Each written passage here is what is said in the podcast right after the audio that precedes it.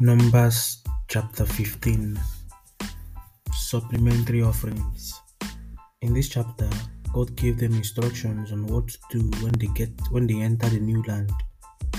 One of them was that there is only one law for them and, and for the strangers on issues concerning offerings. Anyone who sins differently shall be cut off, just as the Sabbath breaker was stoned to death outside the camp. Alright, let's see what happens next.